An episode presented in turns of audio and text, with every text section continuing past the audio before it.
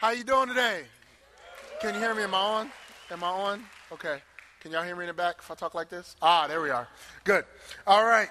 Uh, my name is Damien, and I am the lead pastor of Vertical Church downtown Atlanta.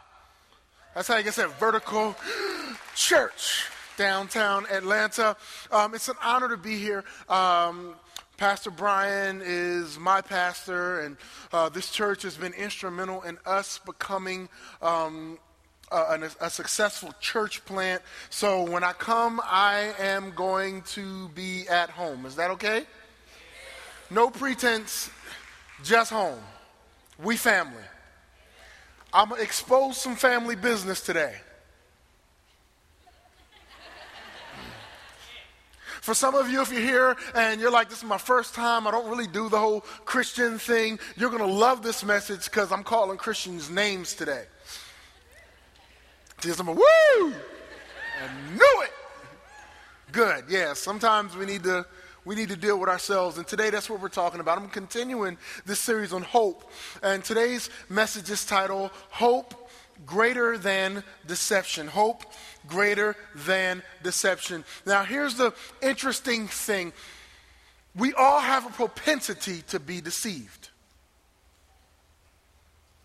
I don't know if you knew that about yourself. You're looking shocked. I didn't know. I thought I was good. Yeah, we all have a propensity to be deceived.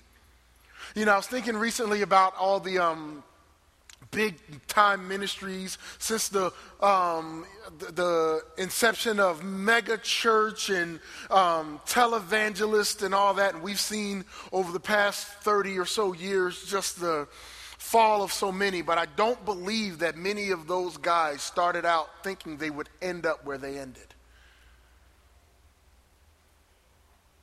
they were deceived. And if we aren't careful, we can find ourselves in the very same situation. So I'm going to pray, and then we're going to launch into this series, uh, well, launch into this message, uh, next part in this series, as we ask God to bless our time. God, thank you so much for this day, for this moment, for this message. God, I thank you even for the messenger, because I'm not supposed to be here not supposed to be here, but you called me to be here. So I'm overwhelmed and I hide behind the cross because I know how screwed up I am and how I don't, in my own skills and ability, deserve to be sharing anything with anyone. But God, the fact that you can use this hunk of clay and do something with him, God, is a miracle in and of itself. So I give you all the glory. I pray that hearts would be open, minds would be challenged, God, and that we would leave here different than we came in. That you would alter how we interact with one another and how we see you and how we see your scriptures and just change things, God, starting with me. So in Jesus' name we pray. Amen. Amen. So, hope is a powerful resource in dealing with deception. Now, let me talk about um, what biblical hope is. You've heard this if you've been tracking with this series, if you've been watching online. If you haven't, this will be a, a first for you. It's a biblical hope is a strong, confident expectation in God's future faithfulness and presence. Biblical hope is a strong, confident expectation in God's future faithfulness and presence. I, will do you one better. Um, hope is different than faith. Hope is different than faith. I'll tell you how. Faith is when God speaks. And when God speaks, you trust it and you listen to it, and no matter what happens, it's going to happen. Why? Because God said it. Hope is different in that, in hope, you are trusting in God's goodness and the fact that he can, even though he didn't say he would. That makes sense? Hope is trusting God's goodness, and he can, even though he didn't say he would. Now, I am a church planter, and in church planting is all about hope. All you know is God said, do it. You don't know if it's going to be successful.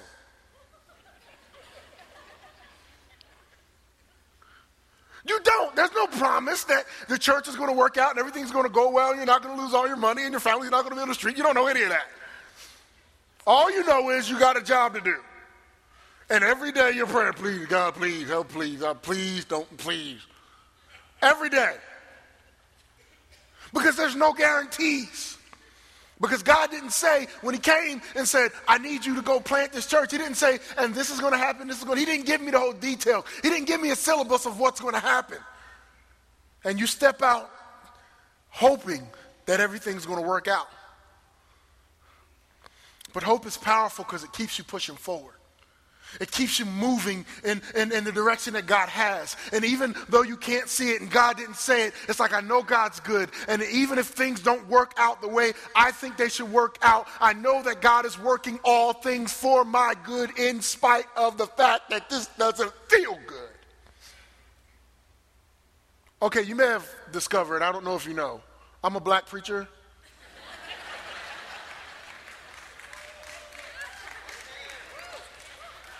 Some of y'all may not know, I taught last year, and I taught you that when a black preacher comes up, you got to talk back to him.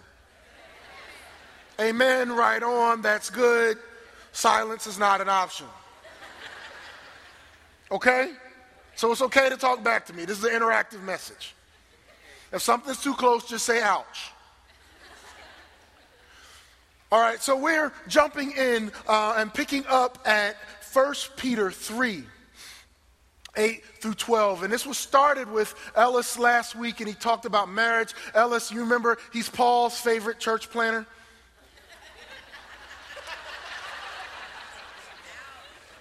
It's okay, I'm Brian's favorite. It's all good. But he did a masterful job of talking about hope in the midst of the marriage relationship and the beauty that marriage relationships reflect Christ and his bride, the church. And we're going to continue that conversation. And Peter's adding a little bit um, to the conversation and he's broadening the border. So we go from marriage and family to the church body and the people that are supposed to make up this amazing group that represent Jesus well. And this is what it says finally, all of you have unity of mind, sympathy, brotherly love, and a tender heart, uh, tender heart and humble mind. Do not repay evil for evil or reviling for reviling, but on the contrary, bless. For to this you were called, that you may obtain a blessing. For whoever deserves, uh, for whoever desires, excuse me, to love life and see good days, let him keep his tongue from evil and his lips from speaking deceit. Let him turn away from evil and do good. Let him seek peace and pursue it. For the eyes of the Lord are on the righteous, and his ears are open to their prayer. But the face of the Lord is against those who do evil. The face of the Lord is against those who do evil. Now, when he starts this and he says, okay, all of you have unity of mind. And what he's telling them is, I want all of you to think this way, be united in this perspective. You may have thought a different way, but now I want you to see it from this perspective. So, regardless of how you saw things before, see it this way now, all of you. You got it? Second, and then he says, have sympathy. Now, what is sympathy? Sympathy is compassion for one another. It's compassion for one another. Have sympathy, compassion towards one another in the family of God. We need to have compassion. Then he says brotherly love. In the Greek, that word is Philadelphos. That's where you get Philadelphia, the city of brotherly love. It's the idea that I care about you as if we came from the same womb because we have the same father and have a tender hearted nature. Be tender hearted. This word is to be merciful. Have plenty of mercy for people in their brokenness and their weakness. Have mercy one to another. Have a humble mind and show humility. that, the humility is not woe is me. Humility and low self esteem are not the same. Sometimes we mask um, low self esteem with humility and we just start trying to look humble. No, what humility says is when I have the opportunity to prefer you over myself, I elevate you. That's true humility. Where I can, but if I have the option, I'm going to elevate you. That's humility. So he's saying, have this mind, come at things with this perspective. Then he goes on and tells us that um, this whole concept of not repaying evil for evil and not reviling for reviling. I'll tell you why it's important to have that mind and not repay. Because Jesus in John 13 35 says, By this all people will know that you are my disciples, if you have love one for another. Jesus himself taught, People will know that you believe what you say you believe if you love one another. And the converse is true. People who don't and aren't a part of the family won't believe that you believe what you say you believe if you can't love one another.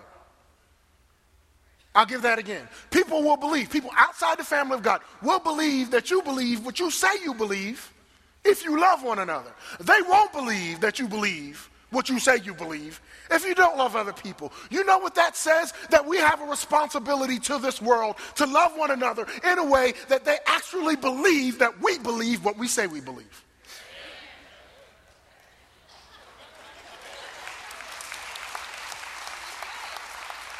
And there's so many people walking around looking for excuses not to love other believers, thinking that they got a right to have an attitude with you. And the others looking at them going, yeah, you ain't, you ain't even, I don't even believe. And we have a responsibility both to the other believers and the folks looking at us. Here's the hard truth. Get ready. Brace yourself. Are you ready? Sometimes Christians suck.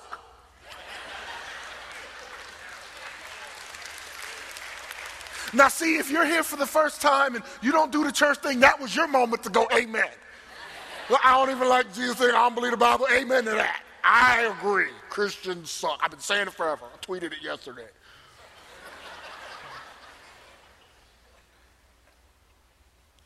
And that's the truth. But we have a responsibility to other believers and to th- those looking at us to love each other well. And people won't believe that we're the truth if they don't see love one to another. It's a responsibility we have. And Peter's saying, you can't forget this. You can't lose sight on this. This is vitally important. Jesus taught on this. It is important that we love each other with a compassion and sympathy and a tender heart. We have to be compassionate towards other believers. Sad truth is, there's a lot of people that have no problem being compassionate to the poor and the broken, but you say, get along with another Christian and they got a problem. Are you kidding me?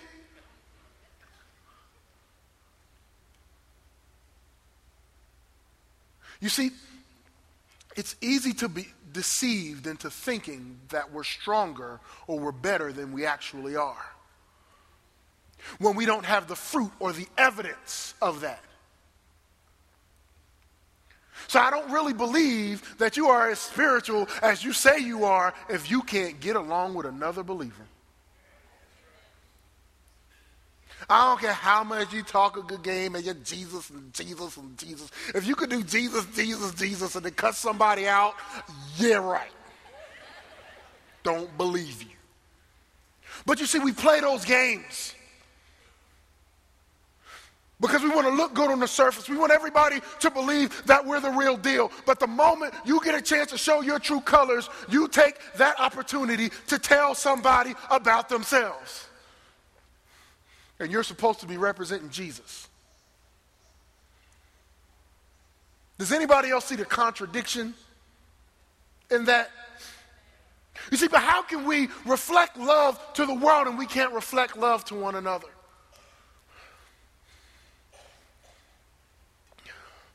Like I said, this is a message hope over deception because we can deceive ourselves into thinking we are more mature than we are. But the truth is that our actions and reactions show the truth. Let me give you a definition for deception. Here's deception deception is the practice of misleading somebody else or one's own self. Deception is the practice of misleading somebody else or one's own self.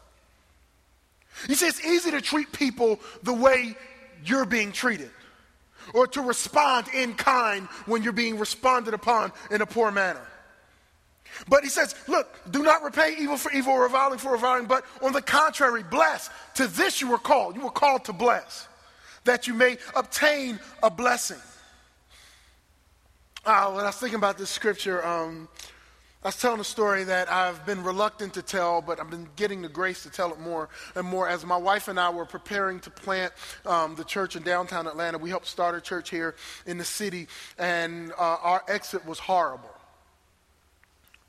We really were just not treated well. We were treated poorly on our way out. And our hearts were broken, and, our, and our, we were kind of wrecked on the inside because people we had loved and served alongside treated us really, really bad. So bad that um, my wife lost her job, we lost our health insurance, and we almost lost our home. We're still getting out of the financial pit we were in and, and allowed to be in by people that we loved. It was heartbreaking. And let me tell you, in that moment, in that moment, I so wanted to act New Jersey. I'm from New Jersey, where we kick butt and ask questions later.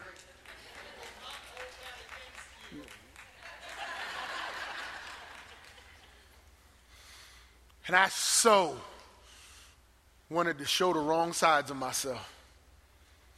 Okay, I'm the only one that's been there. You sitting looking at me like, no, never. You. I so wanted to show the wrong sides of myself. And you know what I discovered about myself? Is I was actually more mature than I thought I was. It's a good thing when you realize you're more mature than you think you are. Because everything in me wanted to cut up and act a fool. But the truth of this scripture lived in me and my wife, and we just couldn't respond that way. And we talked bad about, but I just couldn't say anything. I wasn't going to talk back. I wasn't going to do that. I wasn't going to treat you the way you're treating me. I wasn't going to respond to you the way you're responding to me. Why? Because we can't control how other people treat us, but we can control our own responses.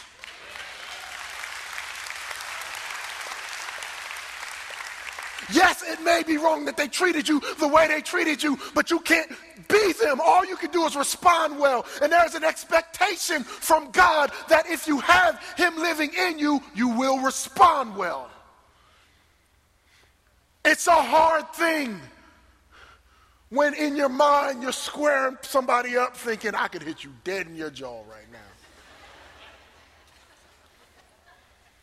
But you know that that's not what you're supposed to do and you choose the better route. You see, we often want to jump into this eye for an eye philosophy. Oh, you did it to me, I'm about to get you, and I'm going to get you worse than you got me. But we forget that Jesus taught us to turn the other cheek.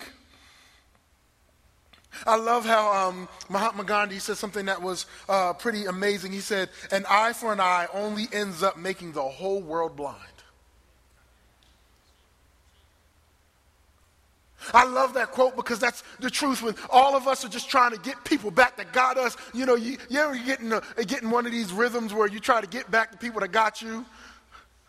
And you're getting them back, but then really you become the very thing that you hated in them that they did to you? What Peter is saying is you got to be better than that. You have to be better. Don't just get people back to treat you. You have to live above that. They may be showing what they really believe, but you have to show what you believe. Just because someone treats you bad doesn't give you a right to act bad. It's hard, I know. I told you you could say ouch. But so busy, we play these games and we forget that we're supposed to live at a higher standard. That word blessed that you are called to, that you were called to blessing people. You're called, that word is um, eulogia in the Greek, and it's actually where we get the word eulogy. You're supposed to speak highly of, even though people speak bad on you. But wait a minute, what's going to happen to them? That's none of your business. It's your responsibility to respond in a way that speaks of God because you represent Him. And the interesting thing is, it doesn't mean that it's always going to be to your favor and it's always going to feel good. Sometimes you got to grit it and take it and go, okay, this is how I'm supposed to respond, even though I want to act out. And then the scripture goes on for whoever desires to love life and see good days, that's hope. Love life and see good days, that's that hopeful future. Let him keep his tongue from evil and his, le- and his lips from speaking deceit. Let him turn away from evil and do good. Let him seek peace and pursue it.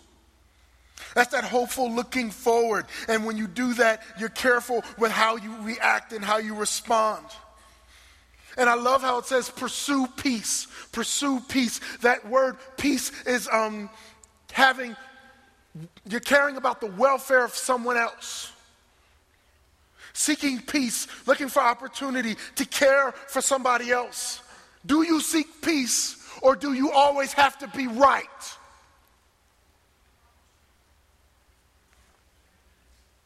Oh, see, last week we talked about marriages, but let me say, look, spouses, when, your when your spouse comes home and they didn't do something that they said they would do, and you both agreed that it needed to be done, and they were supposed to do it, but they didn't do it, and you saw that they didn't do it, you sit there and you're like, oh, I'm going to get you. I'm going to give it to you when you get it here because you were supposed to X, Y, and Z. See, that's not seeking peace. That's looking for a fight. Far too often, we look for fights, and peace only comes when we get our way. That's not pursuing peace. That's not pursuing peace when your way is the only right way. That was an ouch moment. Some of y'all, yeah. Mm-hmm. And others of you, that was your amen time, but they're sitting next to you, so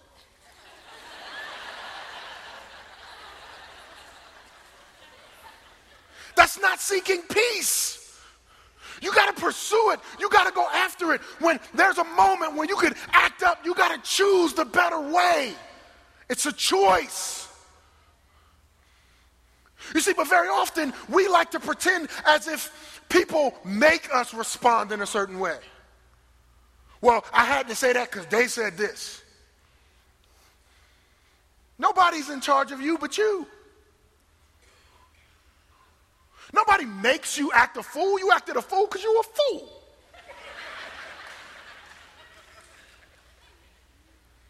But we give people power that they should not have over us.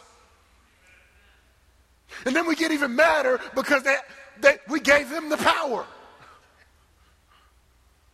When we're supposed to respond and live above that, because when we live above that, other people look at us and they see that we believe what we say we believe.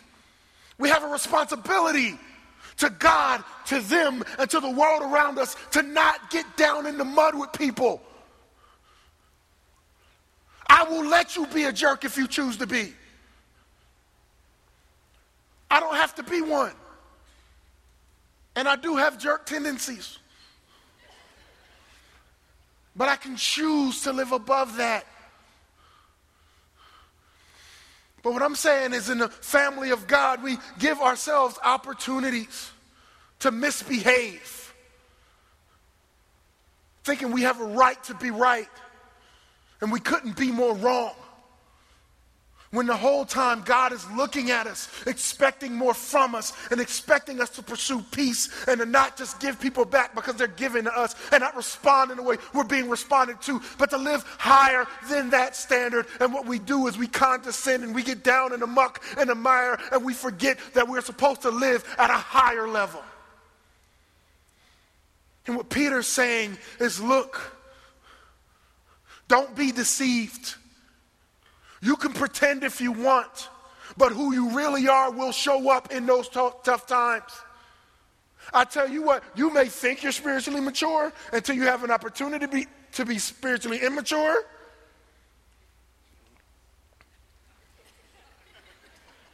You get a challenge, you get something that really pushes on you, and I don't care what you think, what you believe is what you live and how you respond. So you can talk all the good spiritual language you want. You can quote scripture. But the truth is, if you take that moment to get back, then you really aren't that spiritually mature. You talk a good game, but the proof is in the pudding, as they say. The fruit will speak for itself. Now, this is important. It's important why? Because it says the eyes of the Lord are on the righteous and his ears are open to their prayer. But the face of the Lord is against those who do evil. The face of the Lord is against those who do evil. You see, what Peter is saying is look, don't worry about the people that treat you bad. And they treat you poorly and they act a fool. Let them do it. Why? Because God will deal with them.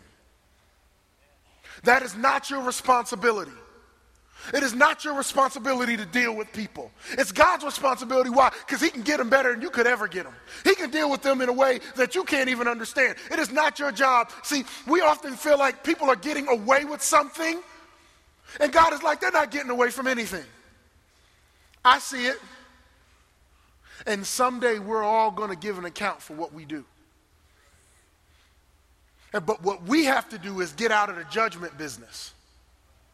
Okay, that was an amen moment.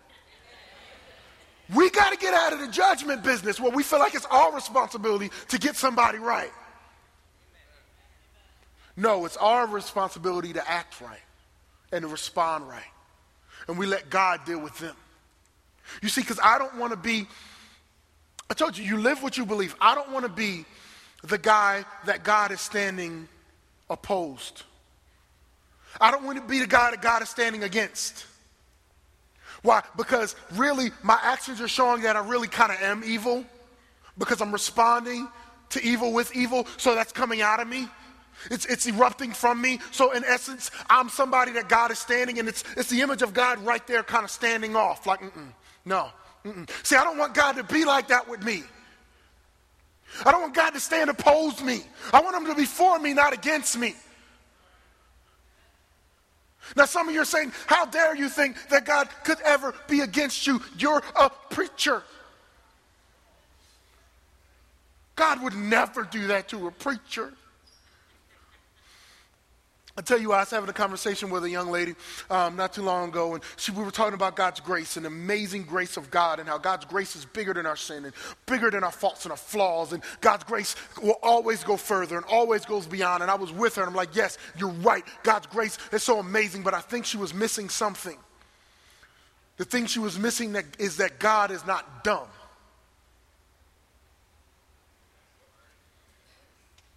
God's not dumb and he won't be fooled.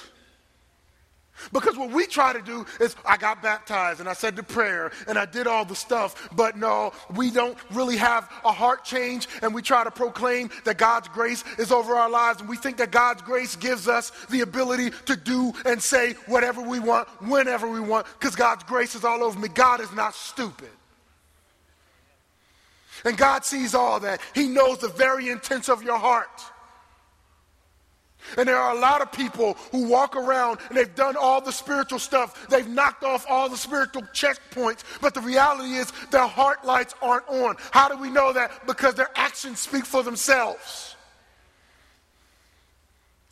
Now, I'm not saying that someone's not a believer. That is not my job. But what I'm saying is, is if you can act just any way to other people who say they love Jesus and you can treat them wrong, then you may need to start asking yourself some serious questions. If you can hurt somebody else and just move on and not be convicted in your heart, I'm kind of wondering.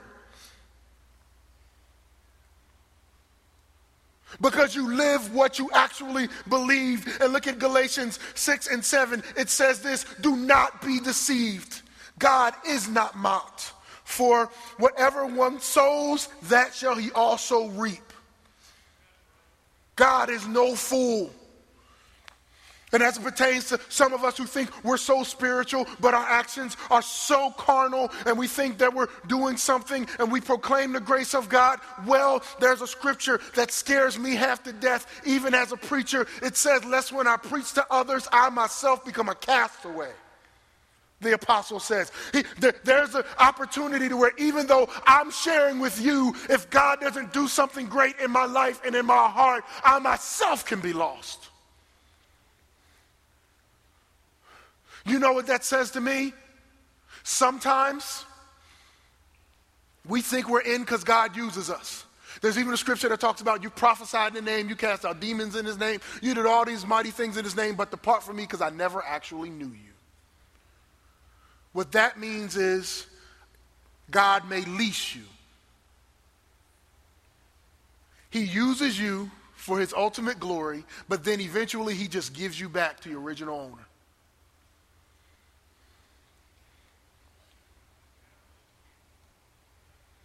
But we like to play these games and assume that we have a right to act just any way. But I'm telling you, if you can act just any way, then there's probably something wrong in here.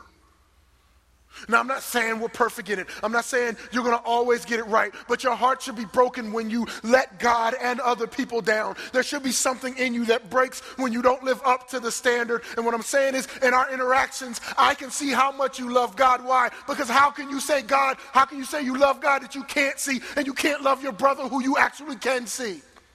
But you don't understand. You don't know what they did to me. You don't, that doesn't matter. Your reaction is what God is looking for. How are you going to respond to what happened? You can't change them. But what he's trying to do is let you be a shining light, even in the midst of some of the horrible circumstances you're going through.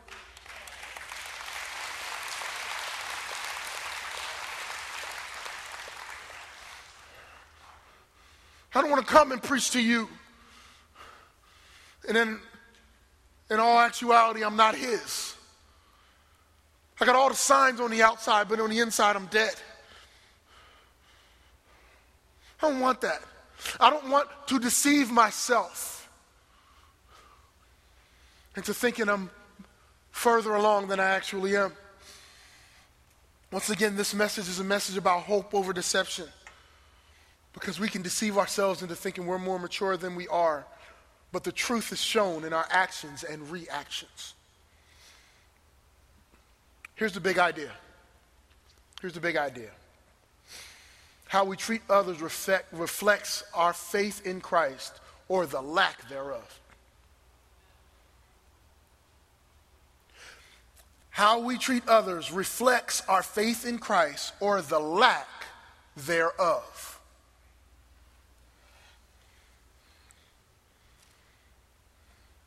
We have a responsibility to God, to others who carry the name of Jesus, and to those who are considering to treat each other in a manner consistent with our love for Christ.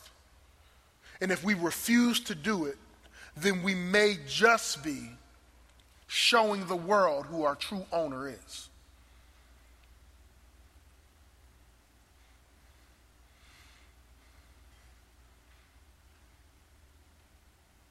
You see, the greatest commandment is still in play. Love God with all your heart, mind, soul, and strength. And what else? Your neighbor as yourself. You can't say you love God and you don't love people. You can't say you love God and you can't get along with somebody who carries the same name. We are the body of Christ. We are the church of Jesus Christ, the ecclesia, the called out ones, the ones he's put together that's supposed to go beyond race and go beyond culture, those who are supposed to literally storm the gates of hell and overcome them. But if we are lost in this worldly foolishness where we feel like we got a right to be right rather than giving other people the win and letting them be the bad ones and just loving them in spite of what they do, if we don't do that, then we may be fooling ourselves. And Peter's trying to tell us don't be deceived. Don't be deceived. This is the way believers live.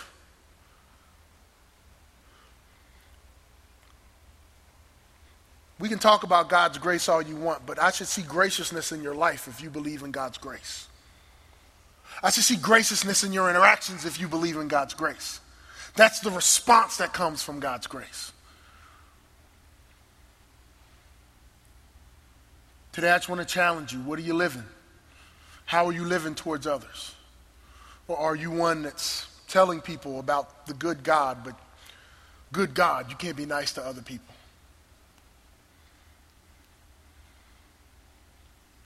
Because that's how we see if you really believe what you say you believe. Father, in Jesus' name, we thank you so much for being with us today and speaking to us. And yeah, this message is tough, but it's true. Guide us, lead us, keep us. Help us be who we say we are and not just deceive ourselves because ultimately, you deserve better from us. Other people that are part of the family of God deserve better than that. And those who are considering coming to God deserve better than that. And it's in Jesus' name we pray. Amen.